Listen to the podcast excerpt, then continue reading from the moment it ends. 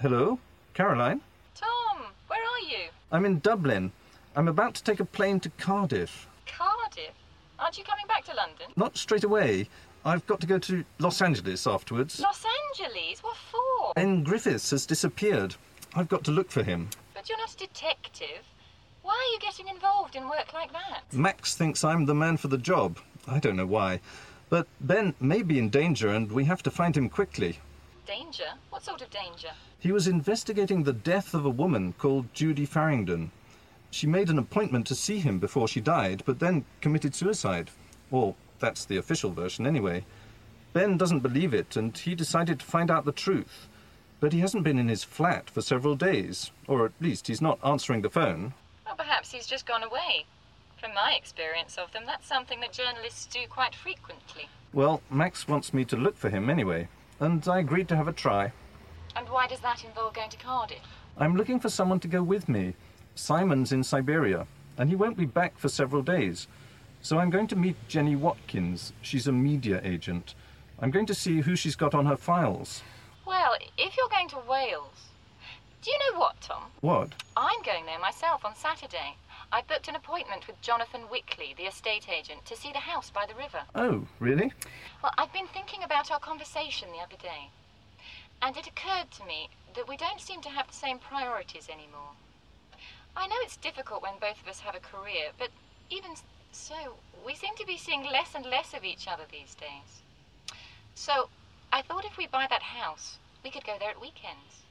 It could be a place to relax together, find a little time for each other, instead of always rushing off to meet the next deadline. What do you think? A weekend place. Hmm. Yeah, it could be nice, yes. But I thought you said you actually wanted to live there. Well, that's what I thought originally. But I think I was just a bit fed up with London when I said that. The crowds, the pace, the pressure which never stops. But you're probably right.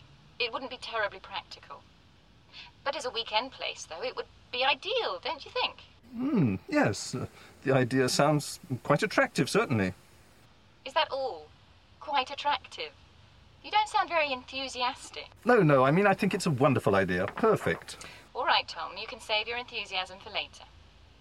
But why don't we meet up there? We can visit it together and talk about things. Well, I'll have to see if it's possible. It depends on how things develop from here. You'll have to see if what's possible. Meeting in Wales or our relationship. Meeting in Wales, of course. What do you mean? Do you think I'm having doubts about our relationship? Oh, no. It suits you fine, I'm sure.